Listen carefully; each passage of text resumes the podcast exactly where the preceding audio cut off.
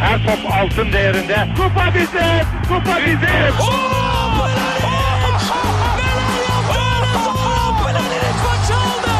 Dengeli de attı. İsabeti de buldu. Matta Fontaine. Zora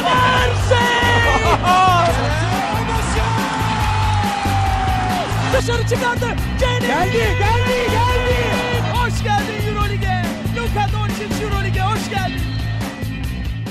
İkili Oyun'un 7. bölümünden herkese merhaba. Ben Serkan Mutlu. Mikrofon diğer ucunda olağan şüphelilerimiz Ali Aktin ve Tancan Fümen var. Selamlar çocuklar. Merhaba.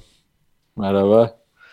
Bu hafta Euroleague'de 24. haftayı konuşacağız. Ee, özel bir dönem geçirdik. Haftalardır beklediğimiz bir şey oldu ve Türk takımları 4'te 4 yaparak bizi mutluluğa gark ettiler sağ olsunlar. Öncelikle bu maçları konuşacağız. Sonra haftanın 5'ini seçip gündeme şöyle bir bakıp devam edeceğiz. Hazırsanız başlıyoruz.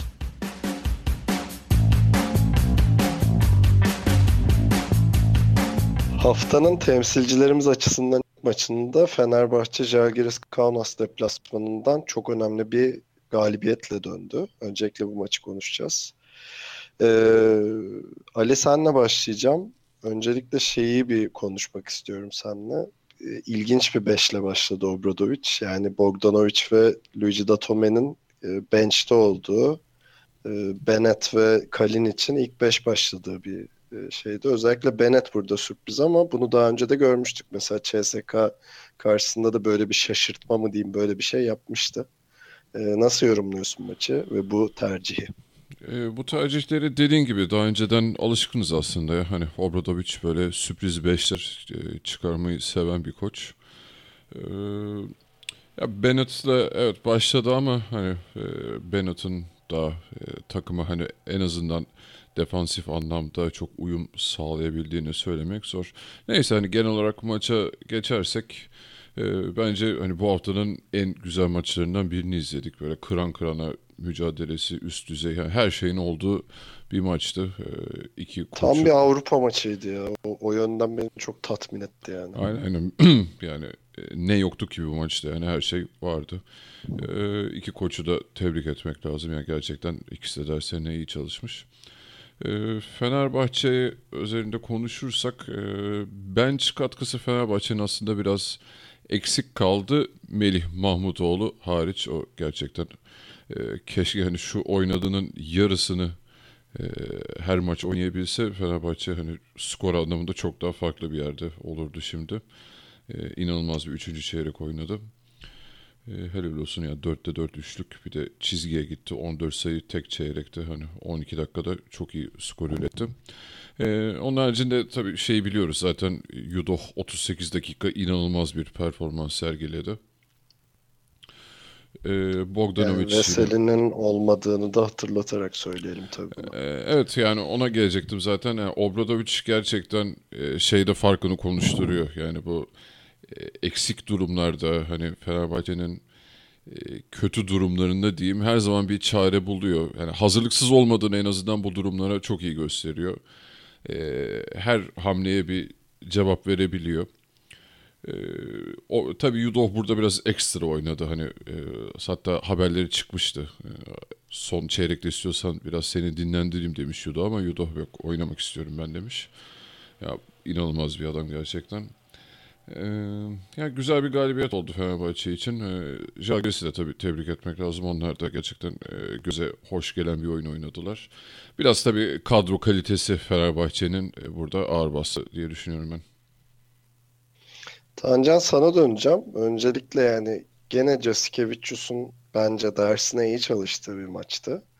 Ee, İşte Bogdan'ın penetrelerine iyi çalışmışlardı. Boyalı alanı bayağı sert savundular falan ama e, hesapta olmayan bir şeye ihtiyacı vardı Fenerbahçe'nin. O da Melih oldu sanırım. Ne diyorsun? Ee, hücumda Melih oldu evet. Ona katılıyorum. Ee, ama savunmada da Fenerbahçe komple takım olarak e, bu Jasikevicius'u kırdı diyeyim. Çünkü hani Kaunas'ı savunmada kırmak için onu ya kötü te- tercihe zorlamalısınız ya da top çalıp e, ya da topa baskı yapıp devamlı hani e, daha Kaunas'ın savunması yerleşmeden hücum etmeniz lazım. Fenerbahçe de zaten maçta 10 top çalma yaptı. Üstüne de 14 tane top kaybına zorladı. E bunlar da olunca Kaunas savunmada çok zorluk çekti. O zaman da Jasikevicius'un planları oturmamaya başladı. Fenerbahçe'nin tıkandığı anlarda da işte Jasikevicius'un planı devreye gireceği anlarda da hani set hücumuna döndü Fenerbahçe'de. Bu sefer Melih'in özellikle iki tane inanılmaz üçlüyü orada maçı kıran etkenlerden oldu. Daha sonra zaten Bogdan da bunu devamlı getirdi. O açıdan Fenerbahçe evet hani ikinize de katılıyorum iyi hazırlanmış ama şöyle bir şey var Fenerbahçe'de. Bence bu iyi hazırlanmak artık hani maç e, seviyesinde Fenerbahçe'yi konuşmaktansa total sezonuna bakmak istiyorum biraz.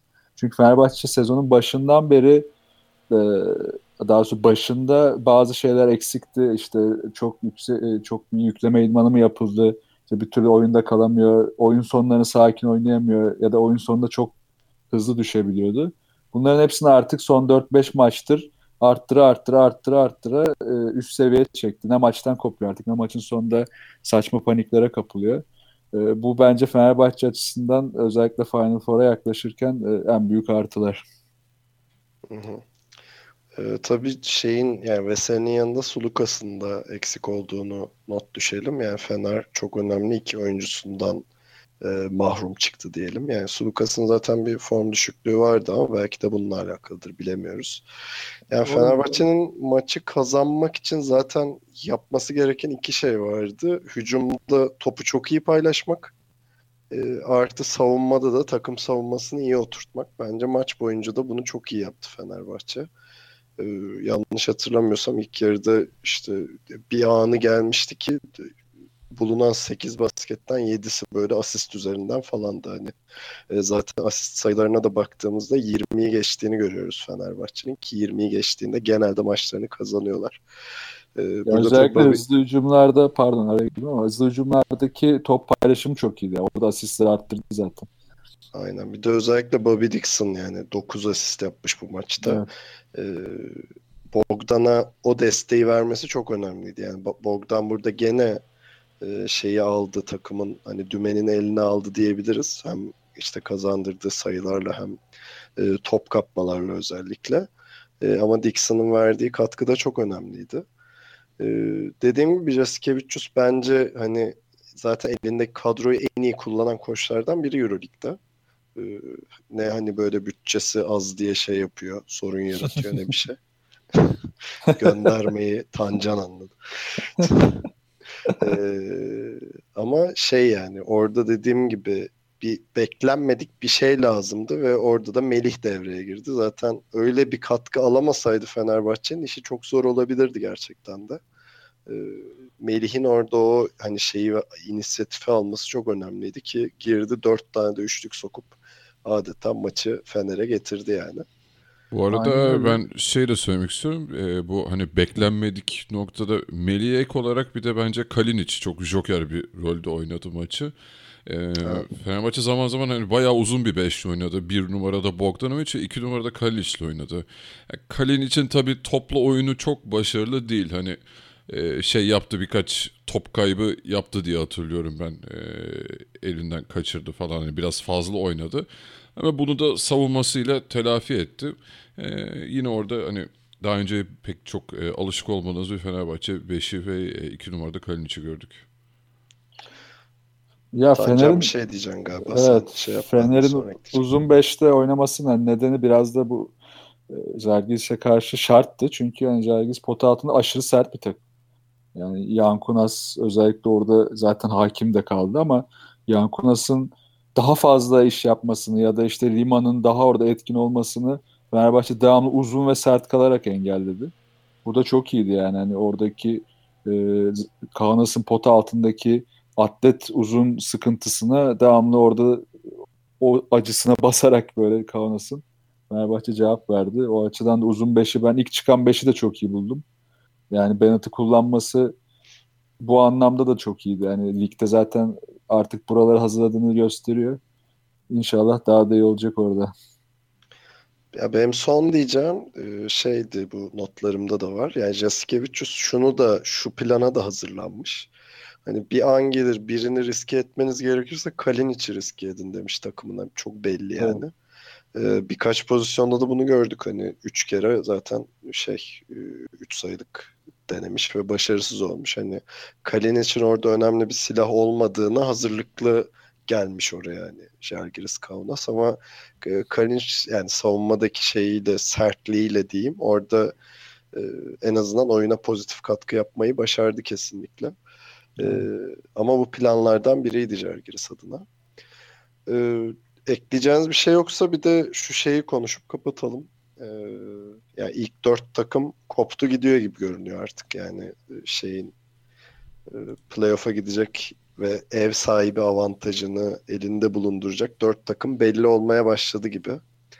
Ee, Fenerbahçe yani dördüncü sıradaki Fenerbahçe beşinci sıradaki Panathinaikos'un şu an iki galibiyet farkı var. Ee, ne diyorsunuz yani bu saatten sonra herhalde bir sürpriz beklemek şey olur, saçma olur diye düşünüyorum. Ya ilk dört değişmeyecek bence de. Ee, artık oradaki eşleşmeler önemli. Hatta son 2-3 maça girilirken aşağıda aşağı yukarı şekillenirse takımların ufaktan e, oyunlara başlayacağını da düşünüyorum. Hani maç verme, maç alma gibi orada hani şununla eşleşelim, bununla kalalım gibi bir şeye girebilirler hatta son 2-3 hafta kala. Evet bence de yani ilk dört yani 1-2 ya Real Madrid ya CSK olur. Oralarda hani çok büyük bir sürpriz beklemiyorum ben. 3-4 belki Olympiakos'la Fener arasında değişebilir. O ikisinde yanlış hatırlamıyorsam zaten e, oynayacak birbiriyle. Yok oynamayacak. Oynamayacak değil mi? Pardon pardon. Yok yani. yok. Fener doğru almıştık yani. ya doğru pardon karıştırdım. Ee, evet yani şu an en kritik nokta 7 ile 10 arası gibi gözüküyor şu an. Ki tabii orada da bizi ilgilendiren şey oraya kaç Türk takımı girebilecek ama bunu evet. ilerleyen dakikalarda konuşacağız.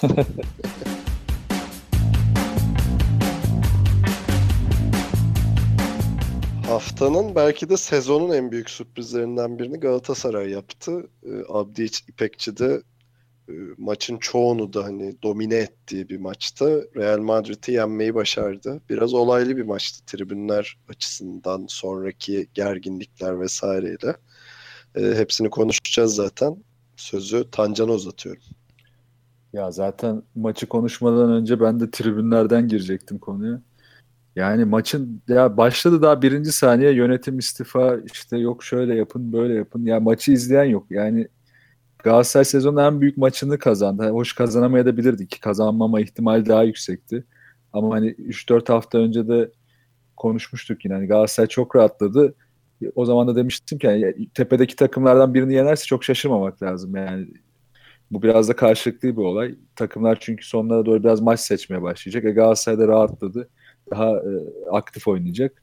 E, bu maçı alması o açıdan doğal gözüküyor ama tabii ki e, Euroleague'in akışında büyük ve önemli bir galibiyet oldu bu. Hoş ne kadar Galatasaray'ın rakip, rakibi değil Real Madrid ama ya böyle bir maçı izlerken tribünlerin e, futbola çekmesi konuyu ya da işte futbol temelinden gelen bir sorunu oraya yansıtması yani yıllardır azaldığı için çok mutluydum bundan ama hala bu konuların gelmesi harbiden üzmeye başladı yani çok sinirlendim maçı izlerken.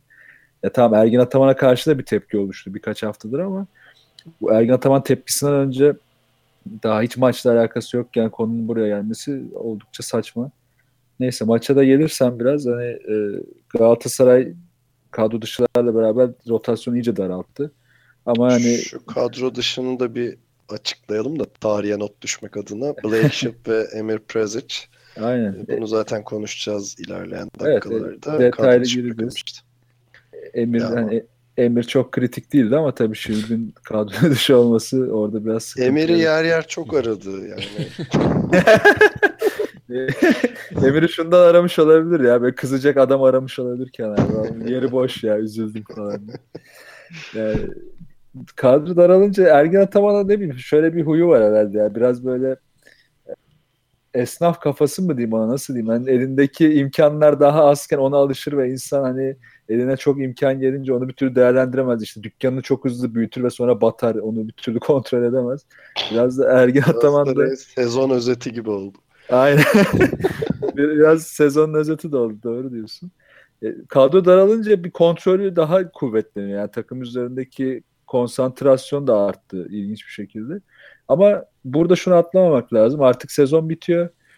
E, artık takımların durumu belli ve yabancı oyuncular özellikle gelecek sezon ne yapacağını ya da ne yapmak istediğini bu oyunlarıyla gösteriyor biraz da. Yani bu transfer sezonuyla açıldığında buradaki performanslar onlar için önemli olacak. Yani bir nevi kontrat sezonu gibi olacak onlar için. Evet, o yüzden Örtel mesela Kyrie Irving gibi oynuyor. Aynen o, o koptu gibi. yani de, de, Dey'in falan bu aşırı performansı da bana onu hatırlattı bir anda. Ki Dey yani üzerinde doğru beşler falan filan diye biz kafa yorarken Mersi Ergin Ataman'ın çok umurunda değilmiş o doğru beşler falan. Yani çünkü oyna koçumdaymış hala boşuna kafa yormuşuz. Türk yani kökenli bir oyuncuymuş. Aynen. Muhtemelen Türk olsa bu arada daha da çok performans alabilir yani. Onun dışında bir de Dibbler tabii ki. Dibbler her kırılma anında yine Galatasaray'a can verdi. Onun da seneye %90 takımdan ayrılacağını düşünüyorum. Hatta iyi bir takımda rol bulabilir kendine artık. Ee, Ali sen ne diyorsun abi? Yani Tancan'ın analizinden şunu çıkartıyorum. Fittipaldo pek seneyi umursamıyor gibi. Fittipaldo Arjantin'e tatile gider burada. Fittipaldo için zaten bu durum biraz piyango olmadı mı ya? Hani kolay kolay Galatasaray bu duruma düşmese Euroleague görecek bir oyuncu muydu ki zaten Fittipaldo? Ya bence genel olarak o Ergin Ataman'la anlaşamıyor gibi görünüyor. Yani psikolojisinden onu okuyorum. Böyle bir duyum almış değilim kesin. Abi Ergin Ataman'la iyi anlaşabilen biri varsa zaten bir gösterin bana. Herhalde bir Sinan Göksel'in falan. Köksal. Ha, Göksel'inle Sinan olabilir yani. Evet. Ee, neyse abi Neyse, maça maça geçelim. gelirsek evet. Ee, bence şey e, Real Madrid biraz rakibini küçümsedi abi bu. Hani, e, maç başında özellikle ilk iki çeyrek biraz fazlasıyla hissettim ben bunu. Ee, bir de şey de e, tabii oyuncular da o haberi alıyordur sonuçta o e, maç öncesi planlarını ona göre yapıyorlar. E, Black Shield'ın hani Emir'e çok şey yapmıyorum da özellikle Blake'in hani kadro dışı kaldığını falan duyunca bir e, zaten şey var e, Real Madrid ilk ikide bitirmeyi garantiledi gibi diyebiliriz. Galatasaray'ın çok bir iddiası kalmadı. E, biraz rahat çıktı Madrid maçı. Galatasaray'da helal olsun yani ben açıkçası bu kadar e, o hafta içi yaşanan dramadan sonra böyle bir tepki vereceğini düşünmüyordum ben. Hani Real Madrid'in rahat alacağını düşünüyordum ama e, sanırım herkese Galatasaray tersini gösterdi. E, şey Galatasaray açısından güzel bir maçtı tabii. Real Madrid biraz e, üçüncü çeyrek sonlarına doğru yani ben oyuncularda bir e, rahatsızlık hissettim açıkçası. Bir gıcık oldu onlarda durumu hani lan ne oluyor gibi bir hisse kapıldılar. E, orada biraz ağırlık koymaya çalıştılar ama e, Lasso'nun da tabii öyle maç içerisine çok e, ani hamleler e, ya da yaratıcı çözümler bulabilen bir koç olmadığı için e, biraz iş işten geçmiş oldu. Ya ben de Lasso'nun Euroleague'de hani oyunu okuma anlamında en kötü koçlardan biri olduğunu düşünüyorum zaten. Ee, o da zaten hani bu kafa yapısıyla gelmiş bir rahat çıkalım bir takılalım falan diye. Bu sezon bakarsanız Sergio Yul'un 20 dakika altı oynadığı iki maç var. Bir tanesi Unix kazan sanırım deplasmanı. İkincisi de bu.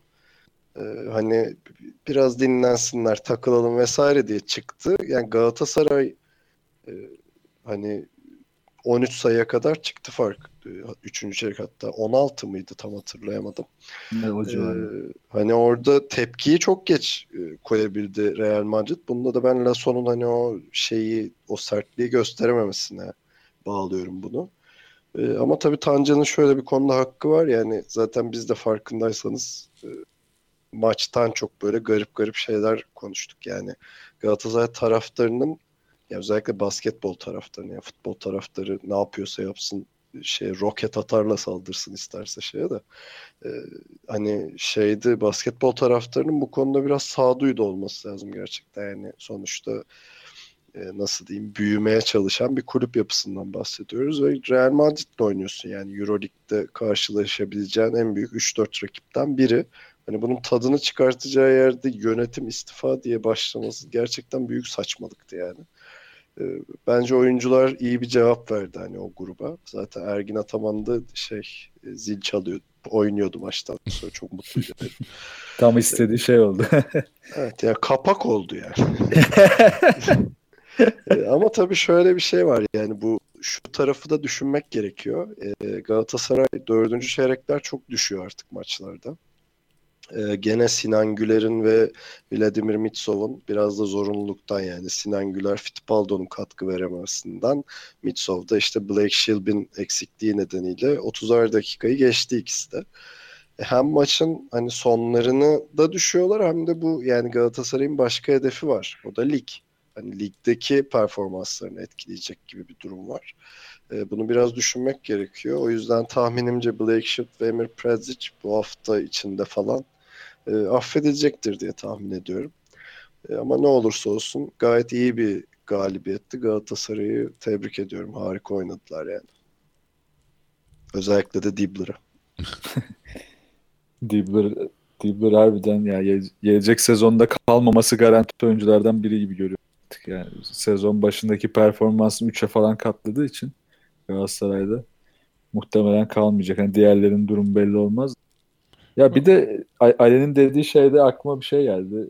İşte Ergin Ataman'la uyum hani kim sağlayabiliyor? Sinan'la Göksel'in buna katılıyorum. Hani Göksel'in evet hani takıma ya da basketbola katkısı daha sınırlı bir oyuncu ama Sinan e, NCAA'den de aldığı hani kültürle biraz Sinan oyununa baktığı için genelde evet, evet. oyunu kendi oyununu hedefleyen her zaman takımı için oynayan. Hani aslında bugün alıp Sinan'ı Yeşil Giresun'a koy aynı performansı verir. Orada da mesela koç olarak Lasso'yu koy yine aynı performansı verir. Tabii tabii kesinlikle yüzden, ben onu hani evet. şey anlamda söyledim. Sinan gerçekten çok iyi profesyonel anlamında söylemiştim. Ben Aynen aslında. yok ben de desteklemek için söylüyorum yani.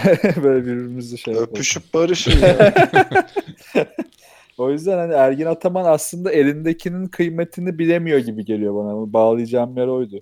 Elinde Sinan gibi bir lideri bulmuşken en başta bu kıymeti bilip onun çevresinde onun çevresine artı olarak Şirp ve işte Misov ya da D ile bir takımı daha doğru kurabilseydi çok daha farklı bir Galatasaray izlerdik bu sene ama artık iş işten geçti.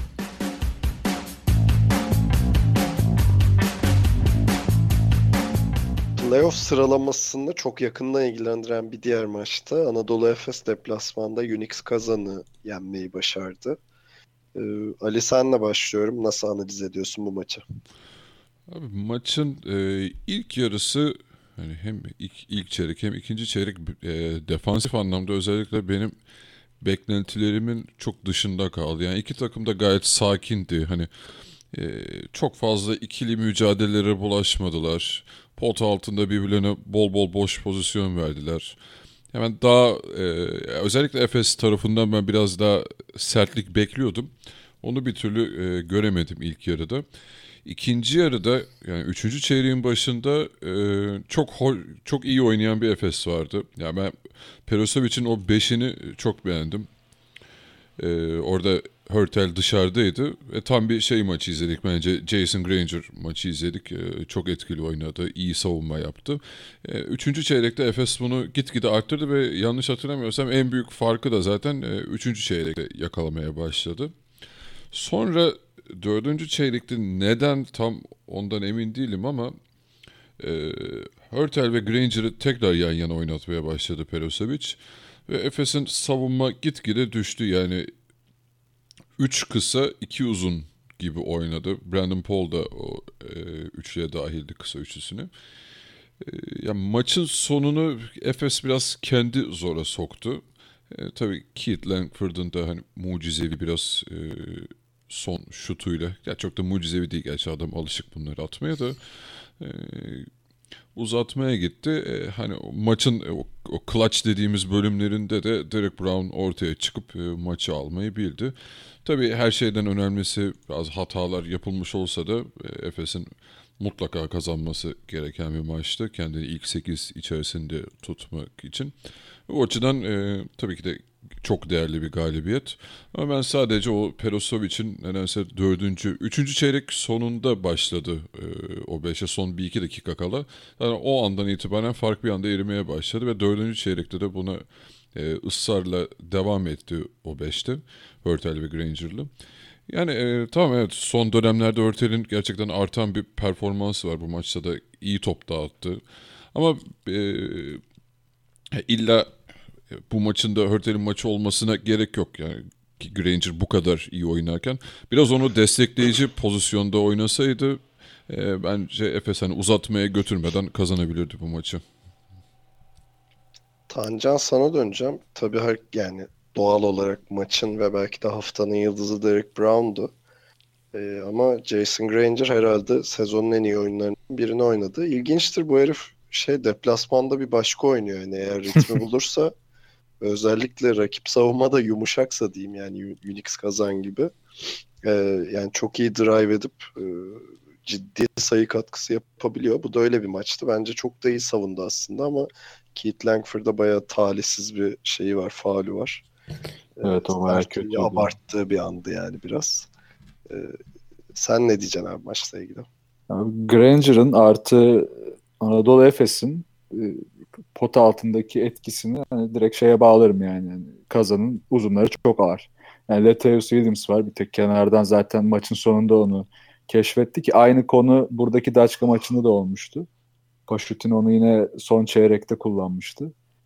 Ee, o atlet uzunlardan eksik kalmaları ve herkesin hantal ve ağır olması tam Efes'in ekmeğine yağ sürecek şey. Onu da çok iyi kullandı. Hani birçok e, şu anda hani basında dönen Efes'in hala ne oynadığı belli değil. Stratejisiz bir takım, stratejisiz bir takım söylemlerinin tam tersini Kızıldız maçından beri gösteriyor Anadolu Efes. Bu maçta da bence arttırarak gösterdi. Son çeyrekteki düşüşü de direkt şuna bağlıyorum. Hani kazan tempoyu çok arttırdı. Latavius Williams pota altını daha iyi savunmaya başladı. O noktada e, Anadolu Efes hücumda çözüm üretemeye başladı. E bunda da işte artık birebircilerin ya da artık e, daha fazla topu elinde tutabilecek adamların devreye girmesi giriyordu. Burada da Anadolu Efes üstündü ve Derek Brown devreye girdi. Uzatmaya gitmeyebilirdi. Orada bence maçın en büyük hatası yapıldı. Maç içinde ben Brandon Paul'u Keith Langford'u savunurken çok beğendim.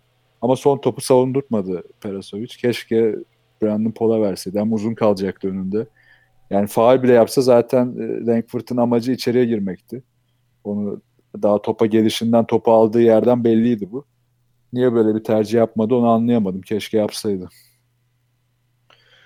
Ee, yani genel olarak şöyle bir şey var zaten. Fenerbahçe'de deplasmanda Unix kazanı yenerken Keith Langford'u kitlediğinde zaten maçı belli bir seviyeye getiriyorsun. Zaten Keith, Keith Langford'u kitlesen de bir 20 sayıyı buluyor herif de. Hı hı. Ee, hani Efes bu maçta özellikle dediğin gibi e, şey e, Brandon Paul'un Keith Langford karşısında sağlam durduğu anlar vardı. Bunlar çok değerliydi. Evet. Ee, ya benim tek şeyim Efes'le alakalı zaten bu şey büyük saçmalık hani yok ne oynadığı belli değil bilmem ne. Bilakis Efes artık kimliğini bulmuş bir takım hani üst üste galibiyetlerle de belki Türk hani basınını diyeyim e, ikna etmeye baş, şey başlıyorlardır. Hani biraz e, maç izlerlerse iyi olur açıkçası.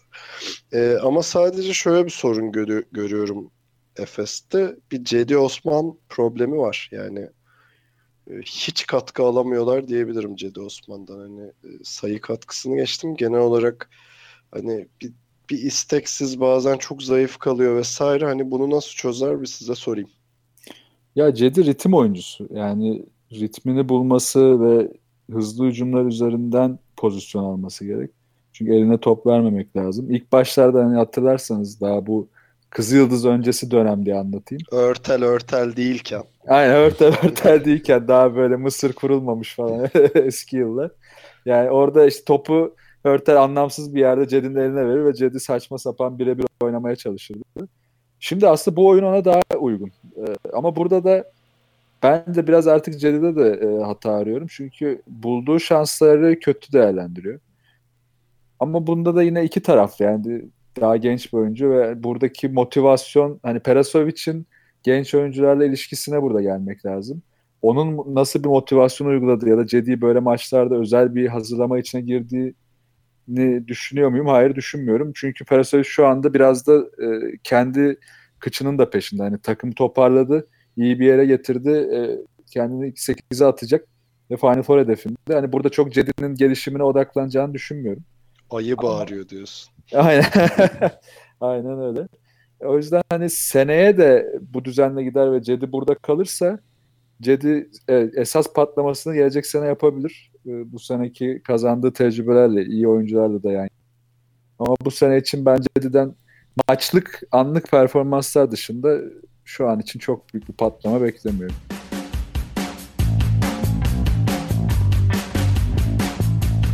Temsilcilerimiz adına son maç e, Darüşşafaka ile Panathinaikos arasındaydı İstanbul'da. Belki basketbol kalitesi olarak hani çok yüksek bir maç değildi ama e, Darüşşafaka galibiyet almayı bildi diyelim.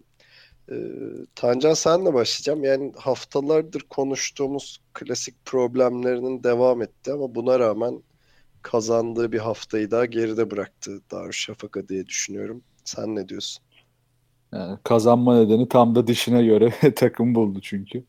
Ya Panathinaikos Darüşşafaka'ya benzer bir takım. Yani bireysel oyunun ön planda olduğu, takım mekaniğinde sorunların olduğu, yine atletizme dayanan, e, bir numarasında Darüşşafaka'dan daha farklı olarak bireysel sorunların olduğu, koçta sorunların olduğu bir takım. O yüzden Darüşşafaka da kendi mekaniğini sezon başından beri oturtamadı ve artık oyunu e, bile tamamen bireyselliğe ve atletizme dayandırdığı için bu maçın şartları Darüşşafaka'ya çok uydu. Ki ona rağmen zorlandığı anlar oldu Darüşşafaka'nın. O da artık anlık yorgunluklar ve e, eldeki rotasyondaki takım uyumsuzluklarından ben kaynaklandığını düşünüyorum. Yani özellikle 4 numarada işte Merman çıktığında, Herangodi girdiğinde bütün yapı değişiyor. Zizic çıkıp Furkan girdiğinde o anki yapı komple değişiyor. E bunu da Panathinaikos Brusis gibi bir uzunu oraya koyup e, Zizic'in üstüne Furkan üstüne tecrübe atarak böyle devamlı e, hızlı çözdü. O anlarda da kontrolü alır gibi oldu Panathinaikos. Ama daha Şafaka Vanamaker'ın da artık oyun iyice dişine oturmaya başlayınca e, birebirleriyle falan oyunu bitirdi. Clyburn de çok iyi savunma yaptı yine.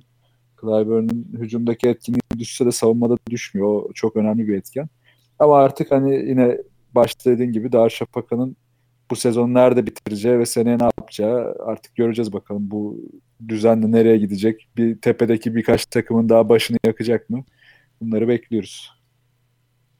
Ee, Ali senle devam edeceğim. Yani Tancı'nın dediklerini devam ettirmek adına yani Daçka daha önce de bir kere söylemiştim bunu. Yani herkesi yenip herkese yenilebilecek e, potansiyeli olan bir takım. Ki ben mesela burada e, CSK'yı yendiğinde hiç şaşırmamıştım. Maçtan önce de bunu tahmin ediyordum. E, ama bir yandan da dediğimiz hani o kronik problemleri de devam ediyor. Özellikle bench katkısı açısından büyük sorunlar yaşamaya devam ediyorlar. E, hani bazı oyuncular öne çıkmadığında işte ne bileyim Darius Bertans mesela sayı katkısı yapamadığında da sayı e, güçleri de bayağı düşüyor. Hani bu maç onu bir yere kadar yaşadılar ama Tancan'ın da dediği gibi rakip dişine göre olduğu için e, kazanmayı bildiler. Sen ne diyeceksin abi benim bu çok uzun yorumum üzerine? ben ortasında kayboldum abi zaten onu. ya şimdi e, bu maçın temposunu e, çok uzun süre Panathinaikos kendi istediği seviyelerde tuttu. E, Darüşşafaka'da özellikle uzunlarından çok düşük verim alabildi. Yani tam Zizic iyi bir oyuncu ama e, ona katkı verecek bir oyun çıkmadı bir oyuncu çıkmadığı zaman çok fazla zorlanıyorlar o bölgede. İşte Herengodi düşüktü bu maç. Furkan zaten bir buçuk dakika denendi hemen çıktı. Muerman hiç gününde değildi. Düşük katkılıydı. Ya yani oralarda çok bocaladılar. E, Panathinaikos'ta orada Singleton ne oynadı be. Yani adam çok evet. zevkliydi adamı izlemek yani gerçekten inanılmaz oynadı. Ee, ya ne diyecektim? Ha, e, yani Darüşşafaka'yı şeyde izlemek çok zevkli. Tamsa tam ne oldu lan? Tancan bir yere mi taradın? Yok abi Simba silkelendi ya. e, Darüşşafaka tam sağ hücumlarında çok şey e, izlemesi keyifli e, birebirlerde iyi bitiriyor falan ama yani yarı saha hücumlarında çok büyük sıkıntı var ya. Yani Vanamaker orada tıkanırsa Darüşşafaka gerçekten bitti. Yani hiçbir şekilde buna alternatif üretemiyorlar. Hani sezon başında Clyburn'dan falan da giriyorduk ama ya iyice Vanamaker'ın üzerine kaldı bu iş. Ee, ya dediğim gibi maçın temposu Panathinaikos'un istediği gibi gittiği için ben Panathinaikos bir yerde e, vurup bu işi bitirecek diye düşündüm hep. Hani hiç umut vermiyordu gerçekten Darüşşafaka bana maç boyunca. Ama Allah'ım ya o dördüncü çeyrekteki Pascual tercihleri adamı delirtir gerçekten ya. Abi Brusis felaket ya 7 top kaybı yapmış bir adam inatla sahada tuttu ve öyle de maçı verdiler. Hani ben de gerçi böyle sinirlenmiş gibi anlatıyorum. Darüşşafaka'daki. Sen niye Panathinaikos'u bu kadar sinirlendin? Evet, çok- Doğma, doğma büyüme Panalıyız. Atina'nın çocuğuyuz. Yok ya gerçekten Panathinaikoslar delirmiştir eminim. Çok kötü tercihlerde bulundu ve e, bu şekilde de e, beş, yani dördüncü çeyrek tercihleriyle maçı bir şekilde e, verdi. Yani istemedi Pascual neredeyse bu maçı. E, Daçka için hani üste tutunma yani o e, playoff potasına tutunma anlamında e, çok kritik bir maçtı. E, Baskonya'nın düşüşü işte Fenerbahçe'nin Jalgiris'i yenip orada Daçka'ya bir kıyak geçmesi falan e, önemliydi. Yani olumlu bir hafta oldu Darüşşafaka için. Puan tablosu bakımından olumlu oldu. Yani oyun bakımından yine bütün endişelerimiz e, haftaya aktarıyoruz yani endişelerimizi. Tabii şunun da etkisi var bu endişelerde. Yani Wilbeck'in sakatlık sonrası bir e, basketbola tam olarak dönemedi gibi bir durum var. Böyle olunca e, takımın hani bütün top taşıma ve oyuna yön verme yükü Vanamaker'ın üzerine biniyor. O zaten her maç gerekli katkıyı yapıyor. Çok da özverili bir sezon geçiriyor gerçekten. Helal olsun ama hani Wilbeck'in de biraz daha girebilirse artık bu son kalan maçlarda Darüşşafaka için e, daha iyi olur diye düşünüyorum. Hani e, tabii şey olursa ne mutlu yani. Üç takımla playoff'a gitsek ne mutlu. Ya Will değeri bir de Darüşşafaka'nın sezon ilerledikçe arttı ya böyle. Yani normalde aslında tam bir takım mekaniği olan ya da işte hücum çizgileri belli, savunma çizgileri belli bir takımda olsa Will Beck'in daha bir görev adamı olacakken Darüşşafaka'nın yapısında çok daha değerli oldu. Özellikle de hücumdaki o e, rakip sete oturmuşken ya da pardon Darüşşafaka sete oturmuşken rakibin savunması e, ve sertken Wilbeck'in o savunmayı böyle bir anda dağıtabiliyor. Bir anda oyunu şeklini değiştirebiliyor. Çünkü çok hareketli ve çok güçlü girebiliyor içeri. O yüzden de değeri arttı. Ben bir de son olarak Tabii sürpriz üçlük şeyi de var. E, tabii, Ee, tabii. Tehdidi de var. Yani o, onu çok arıyor Darüşşafaka bazen. aynen öyle. Zaten bu yeteneklerinden dolayı yani NBA'de de şu an hani takipte olan bir oyuncu. Seneye bilmiyorum bir sürpriz yapıp gidebilirdi. E, son olarak e, çok sevdiğim bir oyuncuya daha değineceğim. Hani kendisi bana şeyi hatırlatıyor. Böyle pazar sabahları Caddebostan sahile böyle yaşlı amcalar iner. Hafif böyle kıçları büyümüştür. Böyle yavaş yavaş kıçlarını O dayayıp savaş mı geliyor? ne? Allah aklıma o geldi. Posta, posta oynarlar böyle sonra çemberin dibine girip işte topu panyanın arkasına falan fırlatırlar. E, Gentile yani. Bu adam Gentile. evet. Gentile yani kanser ya adam ne diyeyim. Onu da kapatmak istedim daha sonra konuşayım. Bir de geçen hafta mı Ya- demişti basketbolu Evet. unutmadım hala buradayım falan. Ulan dedi mesaj mı veriyor haftaya çatır çatır dönecek mi bu adam dedi ki yine hiçbir şey yok yani. Ya ben hücumda zaten olumlu tek bir hareketini hatırlamıyorum. Yani sayı da atamamış da şimdi böyle istatistiklere bakınca. Herhalde sezonun en balon ara transferi oldu. İnatla da oynatıyor enteresan yani. Ya çok kötü. Ya Euroleague spikerinden dinlediniz mi maçı bilmiyorum da bir ilk faal atışında şey evet yine çembere paralel atmayı başardı falan gibi bir laf etti. Artık iyice dalga geçiriyor yani. O da çok acı bir yandan da. Neyse diyecek bir şey bulamıyorum. Babasına saygıdan şey aynen, yapmıyoruz. aynen.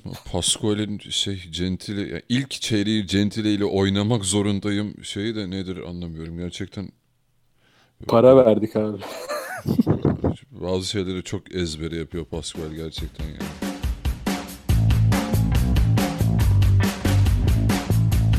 Klasikleşen köşemizde haftanın beşini ve koçunu seçeceğiz. Ee, şimdiden bir spoiler vereyim. Bayağı bir Türk takımı ağırlıklı olacak gibi görünüyor ama e, bunu da hak ettiler. Yani 4'te 4 yaptığımız bir haftadan bahsediyoruz sonuçta. Ee, ben 1 ve 2 numarayla başlayacağım. Yani guardlarla başlayacağım. Kısalarla.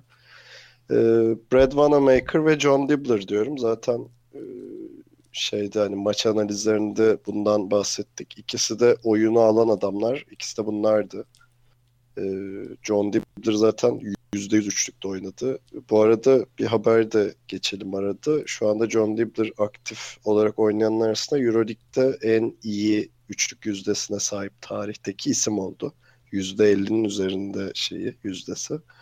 E, Vanamaker'da hani Daçka'nın zorlandığı bir haftada hatta zorlandığı bir dönemde inisiyatif almaya devam ettiği ve maçı kazandırdığı için te- tercih ettim. E, Tancan senle devam edelim. Forvetlerimizi sen söyle. Abi benim forvetlerimden ilki Baskonya'dan Kim Tilly. Ee, Kim Tilly Baskonya'da Edim Hongo ile beraber maçı alan adam oldu. maçı alan adam oldu. 24 dakikada neredeyse %100 oynayıp 1-2'lik kaçırdı ve 19 sayı, 5 rebound, 3 asiste bayağı hani yanında da 3'te top çalma ekleyip Baskonya'ya maçı getiren adam oldu. İkinci forvetim de Derek Brown. O da inanılmaz sakin bir uzatma oynayarak yani Anadolu Efes'in daha önceki uzatmaya kalan maçları düşününce en büyük eksikliğini e, artıya çevirip o inanılmaz sakinliğiyle kullandığı ki sevmesem de orta mesafe şutlarıyla maçı aldı. O yüzden de ikinci forvetim Derek Brown. Ali sendeyiz. Uzun ve koç tercihin için. Ee, ben bu hafta tercihimi sarı lacivertlerden yana kullanıyorum iki pozisyon içinde. 5 ee, numaram Ekpe Yudo. 38 dakikada e, inanılmaz bir maç çıkardı. Zaten Avrupa'nın şu an tartışmasız e, en iyi uzunu diyebiliriz.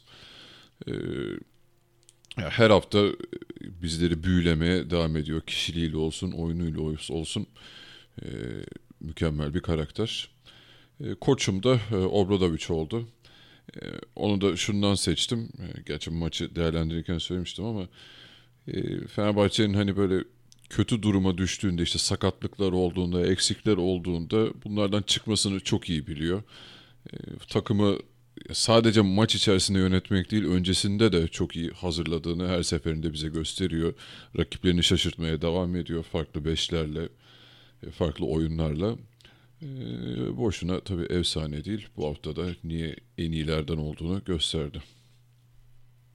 Teşekkür ederiz. Bu arada ben tekrar sayayım tabii. Spoiler verdiğim gibi 6 isimden 5'i Türk takımlarından geldi. Ee, Brad Vanamaker, John Dibbler, Kim Tilly, Derek Brown, Ekpe Yudo ve e, Jelko Obradovic. Kendilerini tebrik ediyoruz. Her hafta olduğu gibi hiçbir ödül vermeden uğurluyoruz.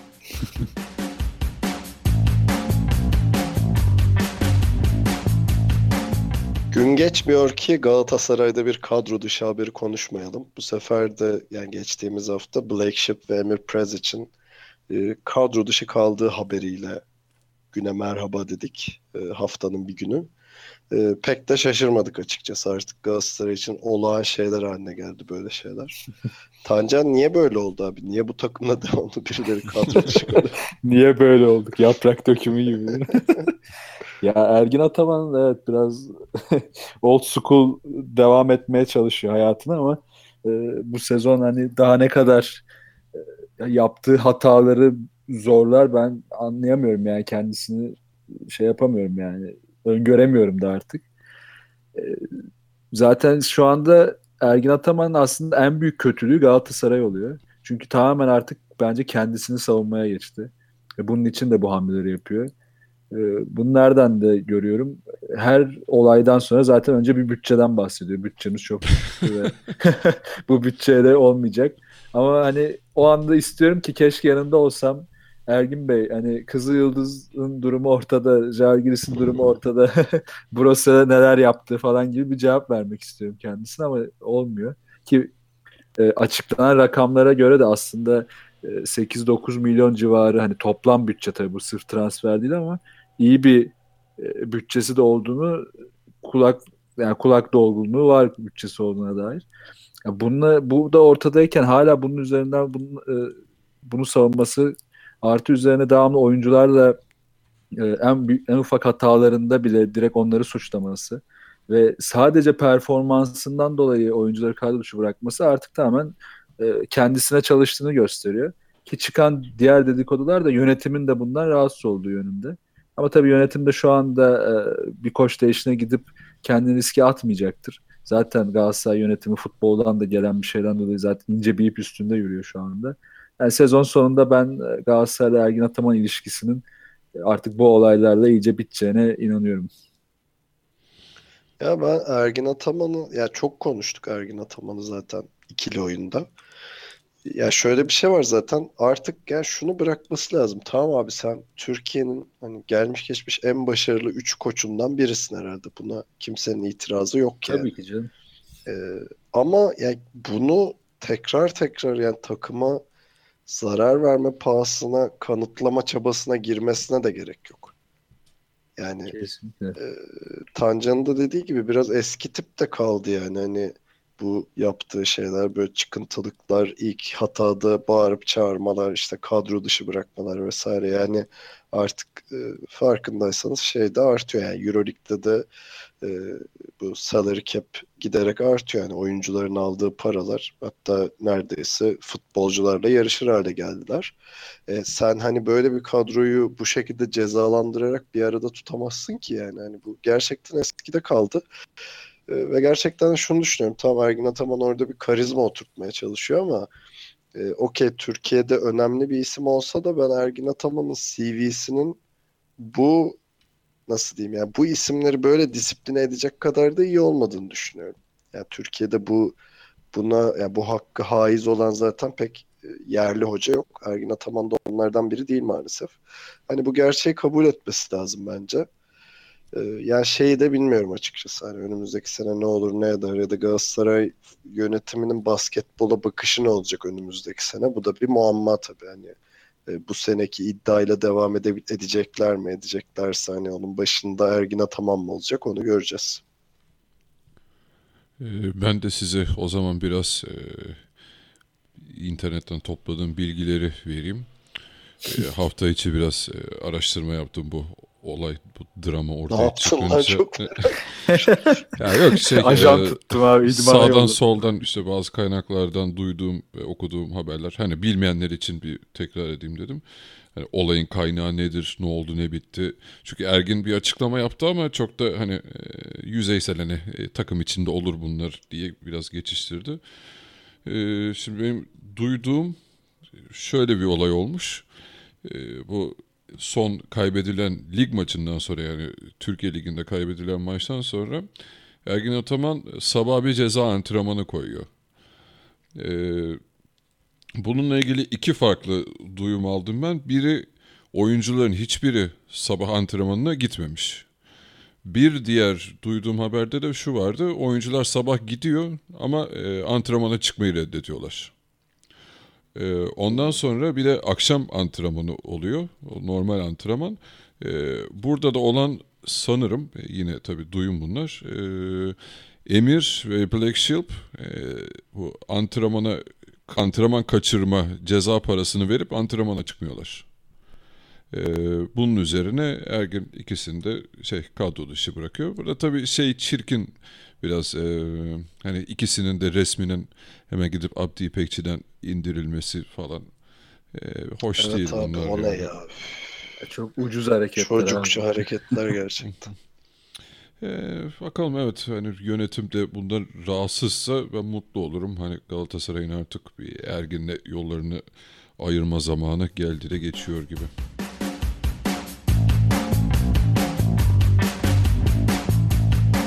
Son haberimiz Fenerbahçe'den ortalıkta dolaşan bir dedikodu mu diyelim, iddia mı diyelim bir şey var. Bu gerçi bayağıdır bir konuşuluyor zaten hani bir iki senedir konuşulan bir konu. Ee, Fenerbahçe ile Darüşşafaka Doğuş'un hani ismi henüz belli olmayan ve birlikteliğe, birliktelik için diyelim görüşmelerde oldukları. Yani muhtemelen geniş kapsamlı bir sponsorluk görüşmesinde oldukları. E, tabii bu hem Fenerbahçe'yi hem Darüşşafaka Doğuş'u etkileyebilecek e, bir durum. E, Ali ne diyorsun böyle bir söylentinin gerçek olma ihtimaline ve gerçek olursa neler yaşanacağına dair? Ee, ya evet Doğuş Fenerbahçe'ye e, sponsor olursa hani böyle bir isim sponsoru gibi geniş kapsamlı olursa haberlerde o yönde çıkıyor zaten. Ee, bir aydır da e, bu görüşmelerin yapıldığı söyleniyor. E, Fenerbahçe hani kulüp yönetimini rahatlatır tabii. Hani ülkerden gelen o kaynak sonuçta kesildi. Hani isimden gitti sadece forma sponsoru olarak kaldı da e, tabii oradaki bütçe bayağı bir kesik yemiş durumda. E, Fenerbahçe şu an kendi içerisinde büyük ölçüde hallediyor bunu. Sanırım zaten Eurolig'in isim sponsorsuz tek takımı şu an. Ee, Tek değil ama ender takımlarından biri. Ee, yani Fenerbahçe yönetiminden dediğim gibi bayağı bir yük alır böyle bir e, sponsorluk olursa. Ha, tabii bunun sonrasında Fenerbahçe bütçesi total anlamda ne kadar büyür e, orasını söylemek zor. Hani biraz e, detaylarının ortaya çıkması gerekiyor ama böyle bir şey konuşuluyorsa, düşünülüyorsa herhalde daha iyisi için hani daha yüksek bütçe, daha iyi oyuncular belki. Yani 3 yıl için düşünülüyor. 30 milyonla 45 milyon dolar arası bir bütçe gibi bir şey söyleniyor. Ama herhalde bu sadece şey değildir hani Fenerbahçe'nin kasasından para çıkmayacak anlamına gelmiyordur herhalde bu. Hani onların da biraz desteğiyle belki daha büyük bir bütçe hedefleniyordur. O kadarını tabii bilemiyoruz şu an için. E tabi bu da Şafaka için daha kötü e, anlama geliyor. Eğer bu iş hani sezon sonunda e, okeylenirse yani demek ki Darüşşafaka'nın e, olayı hani bu Doğuş'un sponsor olması hani bir senelik bir projeymiş. Ya, tabii öyle bir durumda ne bilet kalır ne oyuncular kalır. E, zamanda hani Fenerbahçe Ülker birleşmesi gibi belki e, oradaki bir iki oyuncuyu Fenerbahçe'ye getirebilirler. Tabii Darüşşafaka'nın bütün yabancıları gider böyle bir durumda. Hiçbirinin kalacağını düşünmüyorum. Ya, tabii orada da karar e, Obradovic'in ve Gerardini'nin olur. Hani gerçekten oradan bir oyuncu isterler mi? E, şu an için söylemek zor. Tancan Ali Baya karanlık bir tablo çizdi daha Şafaka Doğuş için.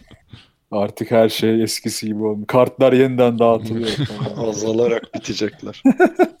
ya aslında çok da uzak değilim Ali'nin düşüncelerine. Şu yüzden Türkiye'deki sponsorluk anlaşmaları spor aşkından değil tabii ki aslında doğal olarak da bu işin ticari yönünden yapılıyor ve Doğuş'un bu Euroleague'e bu kadar e, girmesinin ve Euroleague'in de ana sponsorlukları içinde önemli markaların olmasının tamamen ticari olduğunu düşünüyorum ve hani son dönemde yani özellikle birkaç ay içinde bu dedikoduların çıkması da Darüşşafaka'nın seneye Euroleague'de olmayacağı e, dedikoduların hani kes, ilk başta kesin dendi sonra kesin değil sezon sonu tekrar konuşulacak gibi muhabbet döndü. Hala bir, bir muamma ama yani muhtemelen olmayacak Darüşşafaka. Hani bizim de teorimiz orada hani şey belki iki sene sonra tekrar Türk takımlarının slotu 3'e çıkarsa gelebilirler gibi ama zaten demek ki o da yok. Ki Doğuş böyle bir yola girmek istiyor. Ya bu tip durumlar takımlara çok büyük artılar getirebildiği gibi zararlar da getirebilir.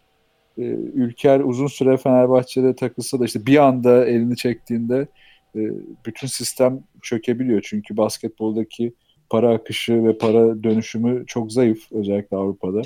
O yüzden de Darüşşafaka bunu şimdi yaşayacak eğer Doğuş Fenerbahçe ile anlaşırsa. Oradan oyuncu gelir mi ya da işte orada bir yönetimsel birleşme de olacak mı? Ee, Bence olmaması lazım. Bir sponsorluk anlaşmasıysa bu. Ee, Böyle dedikodular da çıktı işte İbrahim Kutlay'ın e, yönetim tarafında Fenerbahçe'ye de kayacağı işte Aziz Yıldırım'ın İbrahim Kutlay'la anlaşamadığı gibi. Aşırı saçma bir şey bu. Zaten ben Gerardini ya da Obradoviç olsam bana ne İbrahim Kutlay'dan falan derim orada. Yani öyle bu sponsorluk anlaşmasıysa hiç yöneticilik tecrübesi olmayan bir adam ne yapsın Fenerbahçe? Abi Yani zaten böyle Ömer Onan'ın boşalttığı koltuk için falan öyle bir şey için Yani olabilir. abi Ya bir de Ömer'in- şu var ama İbrahim'in e, doğuş kısmı ile işin bir alakası yok ki. Yani işte sponsorluk kısmı ile hiçbir alakası yok. E işte İbrahim, yok zaten o yüzden Hani şaşırıyorum. tamamen. Darüşşafaka kulübünün şu an bir yöneticisi.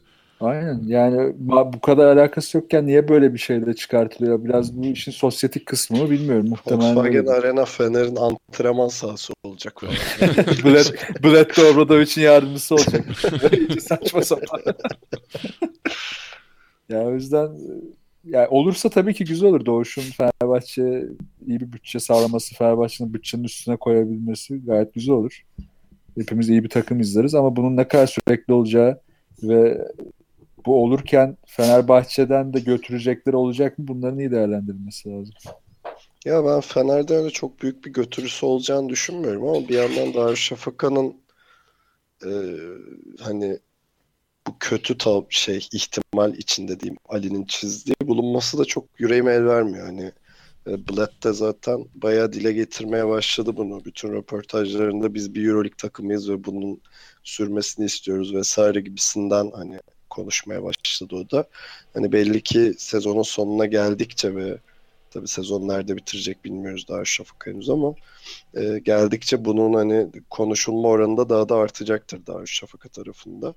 E, hani bir yandan tabii takımlarımızdan birinin daha da güçlenmesi iyi bir şeyken hani Darüşşafaka'nın o yarışta olmaması ihtimali beni üzüyor açıkçası. Ya Fener'e çok büyük bir şey olacağını sanmıyorum negatif tarafı. Yani öyle bir birleşme gibi bir şey olacağını zaten düşünmüyorum da. Ee, hani sponsorluk eşittir para sonuçta. Hani kim parayı istemez ki. Tabii. Ee, ama Darüşşafaka'nın durumu gerçekten e, belirsiz olacaktır. Yani ben tamamen bağları koparmasalardı hani bütçeyi düşürmeleri durumunda ki öyle olur. E, büyük bir zorluk içine gireceklerini düşünüyorum zaten. Abi zaten Türkiye ama Ligi için de kötü yani bu Darüşşafaka'nın iyi bir takımı olması Türkiye Ligi'ndeki rekabeti de arttırıyor. Yani şu anda tepeye oynayan 6 takım var. O yüzden de dezavantaj yani Türkiye Ligi açısından da. Ama bir de şu var e, biliyorsunuz hani bu Darüşşafaka e, hani son 2-3 senesine bakarsanız hani bir proje olarak yaratıldı aslında bu durum. E, Darüşşafaka ikinci lige düşmüştü. Zaten ortalıkta yoktu uzun süredir. E, hani benim oynadığım dönemde bu şey 15 sene öncesi atıyorum hani ligde yine bir varlık gösterebiliyordu. Ama hani orta sıra takımıydı Darüşşafaka daha çok o zamanlar. E, şimdi son yıllarda daha da kötüleşmişti durumu. İşte düştü. Düştükten sonra Doğuş bir durumu el attı. İşte ligden çıkardılar. E, Sonra işte bu sene bir işte bilet geldi vesaire. E, ben şey düşünüyorum hani eğer bu durum olursa bile sonuçta Şahenk ailesinin yani Darüşşafaka ile bir gönül bağı var. Sonuçta hani babası da salonu yaptırıp Darüşşafaka'ya vermişti Ayhan Şahenk spor salonunu. E, belki hani bir forma sponsoru olarak işte Seyahat gibi bir markayla orayı kapatabilirler ama e, tabii isim sponsorluğundan e, çıkarsa Darüşşafaka belki hani ligde böyle bir yine orta sıra e, takımı gibi devam edebilir belki. 3-5 bir şey atarlar. bir sakal atarlar ya. Atsın abi ya.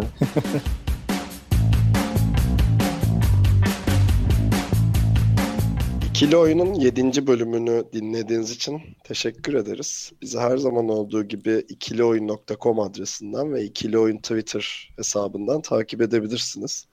Ve yine her hafta olduğu gibi bizi bilmeyen bir arkadaşınıza bizi önermenizi rica ediyoruz. Belki onların da hoşuna gider. Tekrar görüşmek üzere, hoşçakalın. Hoşçakalın. Hoşçakalın.